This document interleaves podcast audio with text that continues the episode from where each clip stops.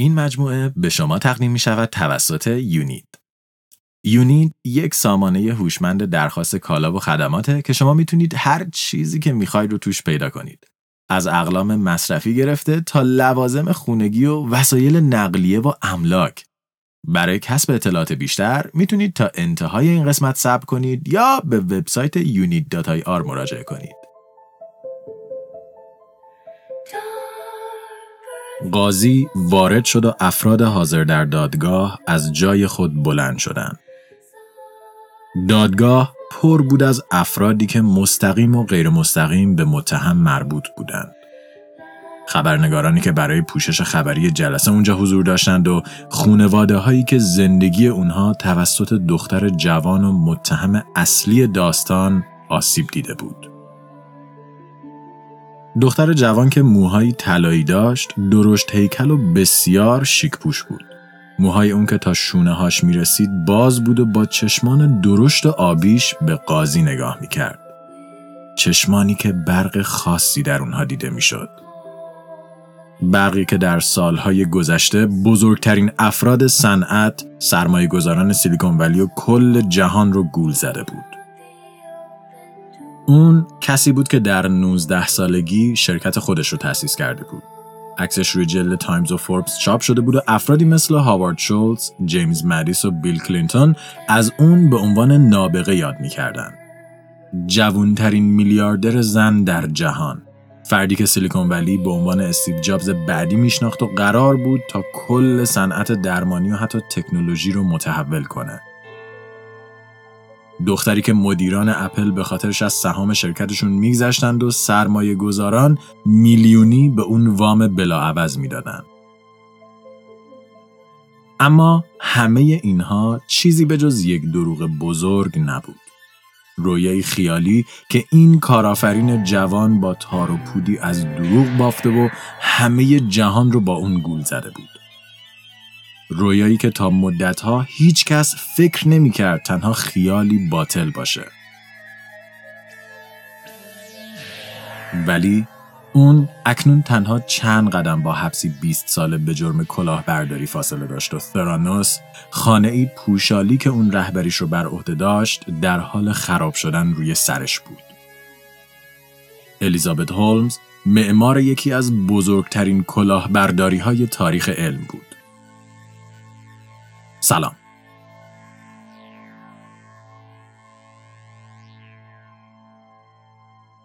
همه کسانی که الیزابت کوچولو رو دیده بودن روی این موضوع اتفاق نظر داشتن که اون کودکی خاص و منحصر به فرده. متولد سال 1984 از همون سنین خردسالی خلاقیت خودش رو در آفرینش چیزهای جدید به پدر و مادرش نشون داد. اون در هفت سالگی نقشه فنی خلق یک ماشین زمان درست حسابی رو تحویل پدرش داد و از اون خواسته بود الیزابت رو در ساختش یاری کنه و تنها دو سال بعد و در نه سالگی در نامه ای خطاب به پدرش گفت که می‌خواد چیزی بزرگتر در جهان خلق کنه تا نامش در تاریخ جاودانه بشه. پدر اون از نوادگان خاندانی بزرگ و قدرتمند بود که طی سالها تمام سرمایه خودشون را از دست داده بودند و اکنون یک زندگی عادی رو سپری می‌کردند. و همین موضوع الیزابت رو آزار می‌داد.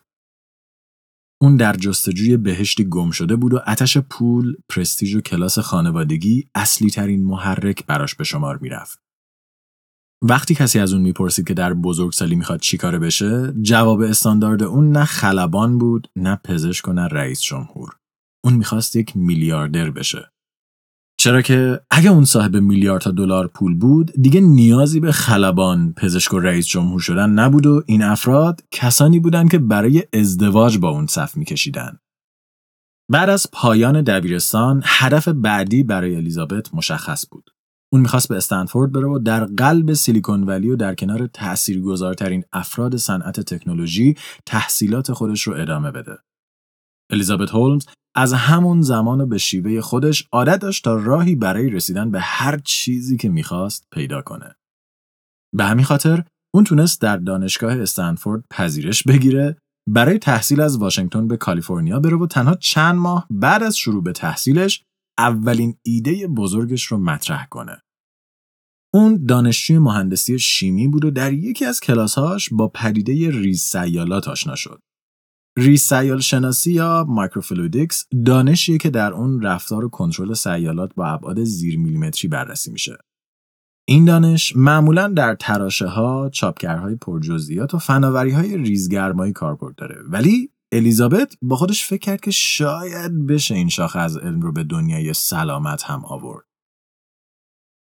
الیزابت از آزمایش خون وحشت داشت. اون از فرو شدن سوزن به دستش میترسید و حس خوبی نسبت به اینکه هر سری میبایست بطری خون برای آزمایش ساده از دستش بیرون کشیده می‌شد یا هر دارویی با سرنگ به بدنش تزریق می‌شد نداشت.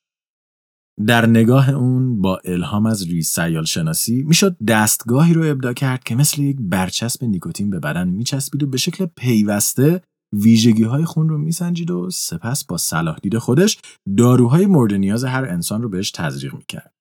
یک کیت سلامت کوچیک که انسانها را از هر گونه سرنگ، قرص و دارو بینیاز می‌کرد. الیزابت ایدش رو با مدیر دانشکده مطرح کرد ولی فیلیس گاردنر استاد اون حباب رویاهای هولمز رو ترکوند و به اون گفت که چنین دقتی برای انجام آزمایش های خونی غیرقابل دستیابی و علاوه بر این بسیاری از داروها از جمله آنتیبیوتیک ها در اون مقیاس اصلا کارایی ندارن به همین خاطر ایده الیزابت چندر غاز ارزش نداره. اما الیزابت درست مثل مدل همیشگی خودش حاضر به شنیدن نه نبود و تنها فرد مخالف رو کنار گذاشت و سراغ فرد دیگه ای رفت. فرد دیگه ای که چنینگ رابرتسون نام داشت. رابرتسون که استاد هولمز بود و به اون شیمی درس می‌داد برخلاف گاردنر از ایده دختر جوان استقبال کرد. الیزابت با هیجان طرح خودش رو به رابرتسون توضیح می‌داد و اون با تمام وجود غرق در داستان دختری بود که چشمانش برق خاصی داشت. اون تصمیم گرفت از ایده هولمز حمایت کنه و الیزابت رو با چند تا ونچر کپیتالیست سرمایه گذاران خبره سیلیکون ولی آشنا کرد. بعد از اینکه الیزابت تونست از چند نفر از اونها موافقت اولیه بگیره، تصمیم گرفت تا شرکت خودش رو تأسیس کنه. شرکتی که قرار بود هم به درمان کمک کنه، هم به تشخیص بیماری. هم تراپی، هم دایگنوز. یا به عبارتی ثرانوس. در سال 2003 در زمان تأسیس شرکت، هولمز تنها 19 سال داشت. بعد از تأسیس ترانوس، الیزابت پیدا کردن پول رو به شغل تمام وقت خودش تبدیل کرد. اونقدر که بعد از چند ماه از استنفورد انصراف داد و فقط و فقط به سر و کله زدن با ونچر کپیتالیست های سیلیکون ولی مشغول شد. سرمایه گذاران صنعت بهداشت و درمان هیچ وقت جواب اون رو نمی‌دادن چرا که درست مثل فیلیس از تو خالی بودن ایده هولمز خبر داشتن ولی دیگر سرمایه گذاران سیلیکون ولی سرمایه گذارانی که چیز زیادی از دانش شیمی و پزشکی نمی‌دونستند در سراب هولمز گرفتار می شدند و ایدهش رو میپذیرفتند. الیزابت با جدیت خاصی صحبت می‌کرد و اعتماد به نفسی که در ارائه ایدش وجود داشت هیچ جای شکی برای سرمایه گذاران باقی نمیذاشت. اونها جذب شخصیت دختر می شدند و ایدش رو مثل معدن طلایی می دیدند که معادل فیسبوک، اپل و آمازون می‌تونست بزرگ بشه. در سال 2004 و با 6 میلیون دلار سرمایه، الیزابت گسترش ثرانوس را آغاز کرد. ایده اون دیگه یک بج درمانی برای نصب روی بدن نبود بلکه یک دستگاه آزمایش خون بود که تنها با یک قطره خون می‌تونست هر چیزی که می‌خواستید رو به شما بگه. از میزان قند خون تا آهن از سلامت اعضا و جوارح بدن تا حتی احتمال وجود سرطان. ایده الیزابت نسبت به قبل کوچکتر بود ولی حتی همین ایده در صورت عملی شدن می‌تونست انقلابی بزرگ برپا کنه و هزینه های شخصی درمانی و بیمه برای تشخیص و درمان هر بیماری رو تا 90 درصد کاهش بده و این یک خط برای جذب کهنه‌کارها و افراد با سابقه سیلیکون ولی کافی بود. ولی این تنها کارت الیزابت نبود. الیزابت یک داستانگو بود. اون فرایند خون دادن رو به یک روایت احساسی تبدیل می کرد و با استفاده از اموش امویی که اون به خاطر سرطان از دست داده بود هر کسی رو به همزاد پنداری با ایده و مسیرش وادار می کرد. کسی نمی‌تونست به الیزابت نه بگه. ایده اون بزرگتر از چیزی بود که کسی بخواد در مقابلش خودخواه باشه. شانس دادن زندگی به سربازان در جنگ که زمان کافی برای آزمایش شدن نداشتند، شانس تسریع فرایند درمان افراد بیمار و شانس کمک به هر کسی که به اون احتیاج داشت، مهره ماری بود که دست و پای هر کسی رو شل می‌کرد و به الیزابت قدرت بیپایان می‌داد.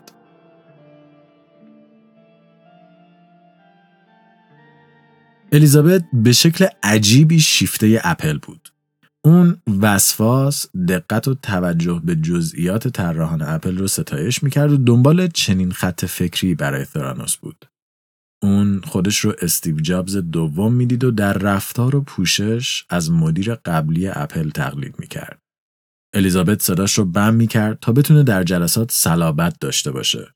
اون به صورتی بیهس به دیگران خیره می‌شد تا اونها رو تحت فشار قرار بده و لباس مورد علاقش هم یک یقه اسکی مشکی بود. درست مثل جابز. به همین خاطر اون اول از همه به سراغ کارکنان این شرکت رفت تا اونها رو استخدام کنه. یکی از این افراد آوی توانیان مهندس کامپیوتر و برنامه نویسی بود که طراحی زیرساخت سیستم عامل Mac OS X به اون نسبت داده میشه و در زمان حیات استیو جابز دست راست اون در اپل به شمار می‌رفت. فردی که با دیدن الیزابت صحبت با اون و شنیدن ایدهش تصمیم گرفت به تیم ثرانوس بپیونده و الیزابت رو در مأموریتش یاری کنه. مأموریتی که در اون زمان طراحی یک دستگاه بود. نخستین محصول ثرانوس. مکعبی سیاه رنگ درست مثل کامپیوترهای مک که قطره خون گرفته شده از بیماران وارد اون می‌شد تا بررسی بشه. دستگاهی که ادیسون نام داشت. اون طراحان محصول اپل رو استخدام کرد تا روی دیزاین محصول کار کنن. در حالی که درون ادیسون هیچ نرم افزار و سخت افزاری که بتونه کاری که الیزابت قول انجامش رو می‌داد انجام بده وجود نداشت. طراحان تازه استخدام شده شرکت خیلی زود این موضوع رو فهمیدند و سعی کردند انتقادات و پرسش های خودشون رو از این روند تصمیم گیری به مدیریت انتقال بدن. ولی خیلی زود فهمیدن که سیستم مدیریتی الیزابت عجیب تر از چیزی که اونها فکر می‌کردن. الیزابت به همفکری سازمانی، سینرژی و چرخه اطلاعاتی اعتقاد نداشت. اون نظام شرکت رو طوری چیده بود که ارتباط هر فرد با دیگران به حداقل برسه و همه چیز و هر اطلاعاتی ابتدا از ایستگاه نظارتی اون عبور می‌کرد.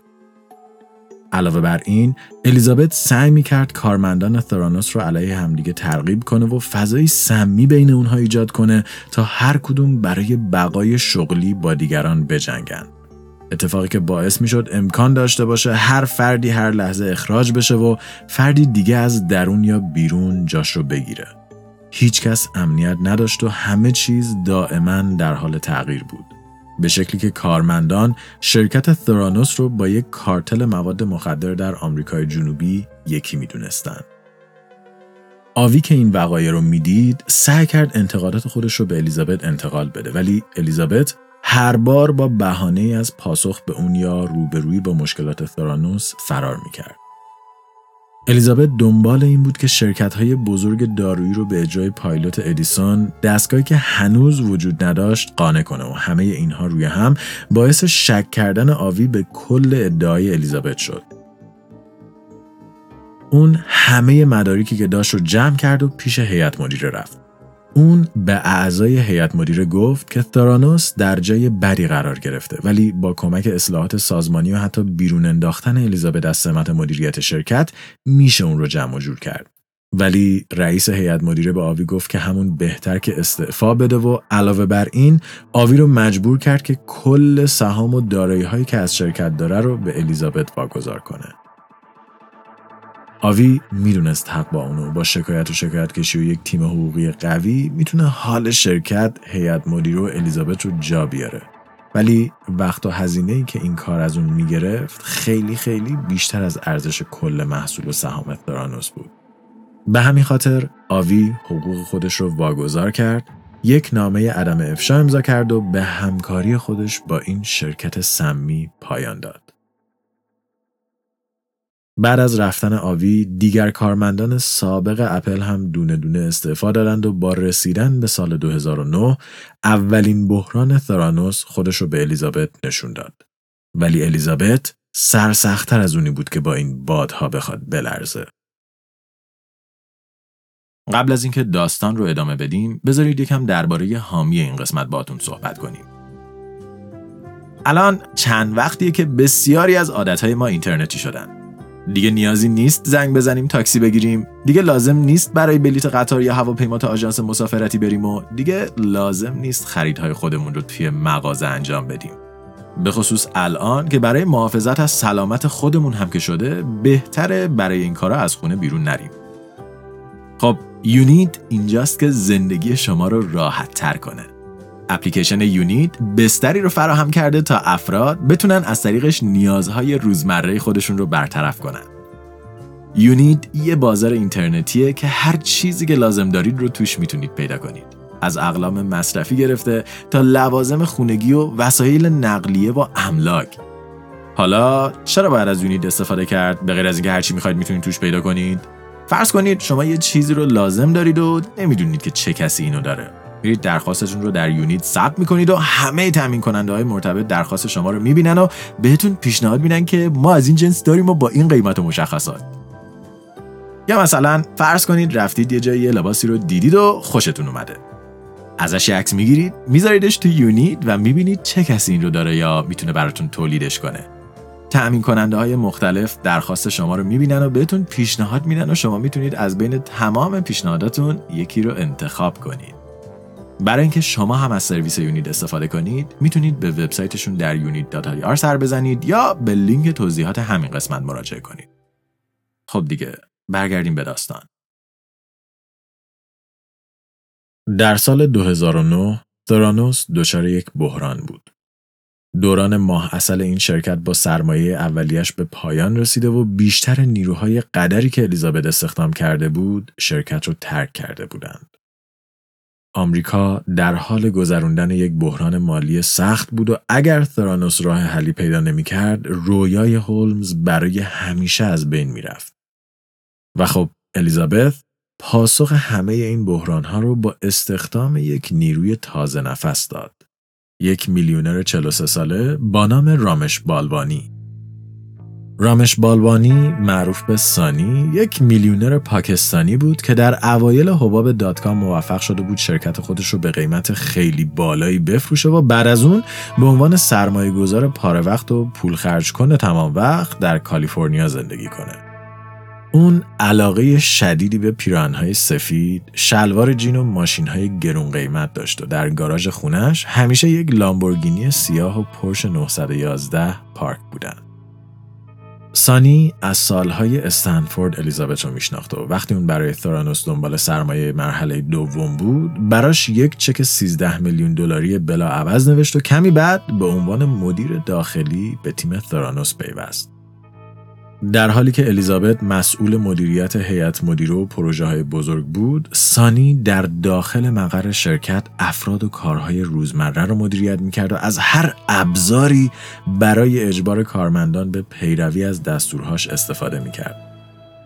به طوری که کارمندان ثرانوس به اون لقب شرخر رو داده بودند. سانی دانش زیادی درباره مسائل علمی ثرانوس نداشت ولی این موضوع جلوی اظهار نظرش رو نمی گرفت و مسئولین آزمایشگاه، دانشمندان و محققین همه مجبور بودن از ترس اخراج شدن هم که شده به حرفای اون گوش بدن. سانی و الیزابت دو قطب جدا ناپذیر ثرانوس بودند و با همدیگه قرار بود تا دنیا رو فتح کنند. ولی چیزی که هیچ کدوم از کارکنان سرمایه گذاران اعضای هیئت مدیره ترانوس در اون زمان خبر نداشتن این بود که الیزابت و سانی معشوقه همدیگه هم بودند و با همدیگه سر و سری داشتن.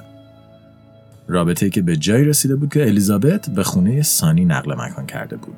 رابطه که حتی با وجود نقل مکان الیزابت به خونه سانی هنوز مخفی بود. در سال 2010 الیزابت و سانی در حال آماده سازی یک پروژه بزرگ برای ثرانوس بودند. پروژه‌ای که می‌تونست شرکت رو از ورشکستگی نجات بده و آینده مالی اونها رو برای مدت زیادی تضمین کنه. اونها می‌خواستند با یکی از بزرگترین داروخونه های زنجیری در آمریکا وارد همکاری بشن و دستگاه های آزمایش خونه شرکت رو به شکلی گسترده در داروخونه ها و برای مردم عادی نصب کنند. شرکت والگرینز دومین داروخونه بزرگ زنجیره‌ای در ایالات متحده آمریکا بود که تقریبا در هر شهر، هر منطقه و هر خیابونی یک شعبه داشت. داروخونه زنجیره‌ای که بجز تحویل نسخه در کار خدمات سلامت و بهداشتی هم بود و همین موضوع ایده نصب ایستگاه های آزمایش خون ثرانوس در اونجا رو در ذهن الیزابت انداخت. اگر ایستگاه های ثرانوس در والگرینز نصب می‌شد هر آمریکایی تنها چند قدم با یک تست خون ساده فاصله داشت و رویای هولمز یک قدم به واقعیت نزدیکتر می‌شد. یک آزمایش خون ساده که همه اطلاعاتی که افراد دنبالش بودن رو به اونها می‌داد 99.9 دهم درصد خون کمتری از اونها می‌گرفت و هزینهش نصف یک آزمایش خون کلاسیک بود. سانی و الیزابت بلا فاصله سراغ مسئولین والگرینز رفتند و با اونها جلسه گذاشتند. الیزابت مثل همیشه جلسه رو با داستان عموی از دست رفتش ترسش از خون دادن و اهمیت آزمایش خون ثرانوس آغاز کرد و بعد به رؤسای والگرینز گفت که تکنولوژی تست خون شرکت نه تنها آماده است بلکه در چندین کشور خارجی و توسط ارتش آمریکا مورد استفاده قرار گرفته و نتایج درخشانی به دست آورده اطلاعاتی که همه دروغ بودند اون به اونها گفت که دستگاه های ثرانوس به زودی مجوز فعالیت در داخل خاک آمریکا رو هم به دست می آوردند و بلافاصله می‌تونستند در تمامی فروشگاه های والگرینز نصب بشن. رؤسای این شرکت که از پیشنهاد الیزابت و فرصت اول بودن در آزمایش محصول انقلابی اون هیجان زده شده بودند بلافاصله با پیشنهاد اون موافقت کردند و قراردادی برای همکاری دو طرف آماده شد. در جریان این همکاری والگرینز میبایست تکنولوژی ثرانوس رو قبل از نصب چک می‌کرد و این شرکت کوین هانتر رو مسئول این کار کرد. هانتر برای بازدید از ثرانوس در آگوست 2010 به سان فرانسیسکو سفر کرد. کوین درباره ثرانوس و نوآوریاشون خونده بود و برای دیدن تیم پشت این دستاوردها هیجان زده بود. ولی سفر اون به سیلیکون ولی هر چیزی بود به جز هیجان انگیز. موقعی که کوین به مقر اصلی شرکت رسید دید سانی و الیزابت منتظرش بودند و اون رو مستقیم و دور از هر گونه مکان عمومی به اتاق کنفرانس شرکت هدایت کردند. سانی یک لحظه هم کوین رو تنها نمیگذاشت و حتی زمانی که اون می‌خواست دستشویی بره اونو تا سرویس بهداشتی همراهی کرد پشت در مون تا کارش رو انجام بده و دوباره تا اتاق کنفرانس برش گردون انگار که اون یک جاسوسه که اومده اسرار شرکت رو بدزده. کوین از سانی خواست تا آزمایشگاه رو نشونش بده. ولی سانی اول هی از انجام این کار تفره می‌رفت و در نهایت به کوین گفت که اون صلاحیت لازم برای بازدید از آزمایشگاه مخفیانه ترانوس رو نداره. کوین حتی از اونا خواست در شرکت رو با کمک دستگاه ادیسون آزمایش بدند و بعد نتیجه رو با آزمایش خون دیگه که در استنفورد می‌دادند مقایسه کنند. ولی الیزابت در کمال ناباوری گفت که اون به نتیجه تست استنفورد اعتقاد نداره و خواسته کوین رو رد کرد. دیدن همه این موارد کافی بود که کوین مطمئن بشه سانی و الیزابت واقعا کاری که میگن رو انجام نمیدن و دارن کلاهبرداری می‌کنن. اما این یک کلاهبرداری ساده نبود. اونها داشتن با جون مردم بازی می‌کردن. یک نتیجه اشتباه ممکن بود باعث بشه کسی از بیماری نهان خودش بیخبر بمونه.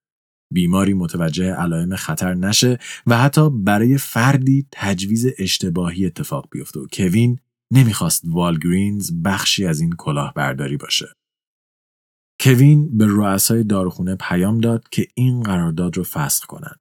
ولی سانی و الیزابت که این حرکت اون رو پیش بینی کرده بودند پیش قدم شدند و به مسئولین والگرینز گفتند که کوین نیروی قابل اعتمادی نیست و باید از تیم حذف بشه. مسئولین والگرینز حرف سانی و الیزابت رو به حرف مشاوری که خودشون به تیم اضافه کرده بودن ترجیح دادن. و به این شکل کوین درست مثل همه کسانی که تاکنون در مسیر الیزابت ایستاده بودن از صحنه حذف شد تا اون بتونه به خونبازی خودش ادامه بده و رو به جلو حرکت کنه. اما در بین همه این حذف شدنها، همه انتقامگیری ها و همه تصویه حساب ها شاید داستان هیچ کس به دلخراشی و سهمگینی یان گیبنز نبود. گیبنز یک متخصص زیست شیمی بود که مدرک دکترای خودش رو از دانشگاه کمبریج دریافت کرده بود. اون به مدت سی سال در شرکت های تکنولوژی بهداشتی به عنوان متخصص کار کرده بود. از دوستان نزدیک چنینگ رابرتسون بود و به پیشنهاد اون در ثرانوس و به عنوان اولین عضو علمی تیم مشغول به کار شد. گیبنز خیلی زود عنوان دانشمند ارشد یا همون chief scientist رو دریافت و patent های زیادی رو برای تکنولوژی های تفکیک خون و ترکیب نمونه های مایع برای این شرکت ثبت کرد. پتنت هایی که عنصر کلیدی برای عملی کردن رویای الیزابت به شمار می رفتن. گیبنز به پروژه‌ای که روش کار می‌کرد علاقه داشت ولی نمی‌تونست های الیزابت رو تحمل کنه. اون استاندارد بالایی برای کار خودش داشت و به نظرش تکنولوژی ثرانوس هنوز آماده عرضه به عموم نبود. تصمیم های سانی و هولمز برای پیشبرد مصرف عمومی آزمایش های خون به خستگی و سرخوردگی اون منجر شد. اون از تیم مدیریتی درباره تصمیم هاشون انتقاد می‌کرد. الیزابت هم بلافاصله بعد از پی بردن به این انتقادات اون رو بدون هیچ هشداری اخراج کرد. اعضای تیم ثرانوس که گیبنز به شکل رایگان براشون کلاس علم شیمی و زیست شیمی میگذاشت و ارتباط نزدیکی با تک تک اونها برقرار کرده بود از این تصمیم شگفت زده شدند و از الیزابت تقاضا کردند تا اون رو دوباره استخدام کنه. الیزابت خواست اونها رو قبول کرد ولی این بار به اون یک شغل بسیار سطح پایینتر و با عنوان دستیار بررسی رزومه های کاری ارسالی به شرکت رو داد. position ی که بسیار بسیار پایین تر از سطح علمی و کاری ایان به شمار می رفت. همه این اتفاقات باعث شد تا گیبنز به افسردگی شدیدی دچار بشه. اون شبها با زنش درد و دل می‌کرد که دیگه تحمل اتفاقات درون ترانوس رو نداره ولی به علت اینکه از بیکاری میترسید هر روز به شرکتی می‌رفت که از مؤسس اون متنفر بود. در سال 2013 گیبنز برای شهادت علیه ترانوس به دادگاه احضار شد. دادگاهی که اون باید در اون به گفتن حقیقت قسم می‌خورد و گفتن حقیقت به این معنا بود که اون کارش رو در ترانوس از دست می‌داد و با توجه به سن بالا و افسردگی شدیدش دیگه جایی حاضر به پذیرش اون نبود. وکلای الیزابت اون رو تهدید کردند که حق شرکت در جلسه دادگاه رو نداره گیبنز که در استرس بین حضور در دادگاه و عدم حضور گرفتار شده بود در شب 16 می همون سال یک روز قبل از تاریخ دادگاه خودکشی کرد و تنها یک هفته بعد جون خودش رو از دست داد. همسر یان بعد از اقدام اون به خودکشی به الیزابت ایمیل زد تا ماجرا رو به اون خبر بده و شاید کمی عذاب وجدان در اون ایجاد کنه.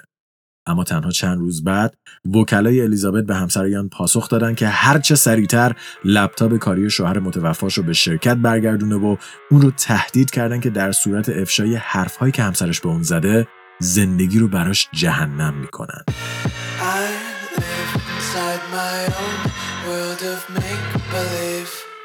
قدرت الیزابت هولمز اکنون روی کل خانواده ثرانوس سایه انداخته بود و هر کسی که قرار بود در این مسیر مانع پیشرفتش بشه نابود می‌شد. هولمز اومده بود تا بازی رو ببره و هیچ کس نمی‌تونست جلوش رو بگیره. در قسمت بعدی مجموعه خونبازی ما می‌بینیم که چطور الیزابت هولمز با کمک معشوقش سیلیکون ولی رو تسخیر می‌کنه و چطور قدرتمندترین افراد جهان با داستان دروغین اون فریب می‌خورند و به پایه‌ای برای صعود اون به بالاترین نقطه قدرت، ثروت و تاثیرگذاری تبدیل میشن. StringCast توسط من رضا حریریان و شاهین جوادی نژاد تهیه و ساخته شده. برای کسب اطلاعات بیشتر درباره این پادکست و همچنین گوش دادن به بیش از 80 داستان علمی از فضا، زمین و انسان می‌تونید به وبسایت ما مراجعه یا ما رو در تلگرام، iTunes یا Castbox دنبال کنید. همچنین برای دیدن محتوای تکمیلی این قسمت و کلی چیز میز دیگه از قسمت های قبلی ما رو در اینستاگرام پادکست دنبال کنید.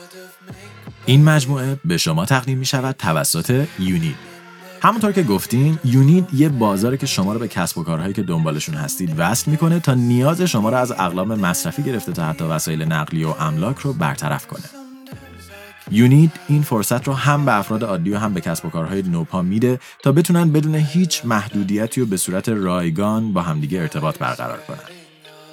یکی از ویژگی های منحصر به فرد یونیت امکان ارسال پیام به هر کسب و کاریه که در حیطه نیازمندی شما فعاله.